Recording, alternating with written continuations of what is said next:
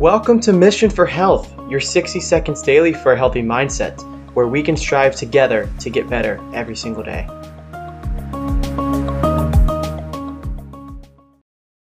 So, to continue on our discussions about high fructose corn syrup, I want to share a couple of the major ways that it's used. Uh, but first, it's actually uh, there's two different types. There's high fructose corn syrup 42 and high fructose corn syrup 55, and this displays the levels of fructose uh, within the compound of high fructose corn syrup. Uh, so high fructose corn syrup 42 is actually used for breakfast cereals, lots of processed foods, and things like syrup, whereas the HFCS 55 is used for our soft drinks and lots of sugary flavored drinks like that.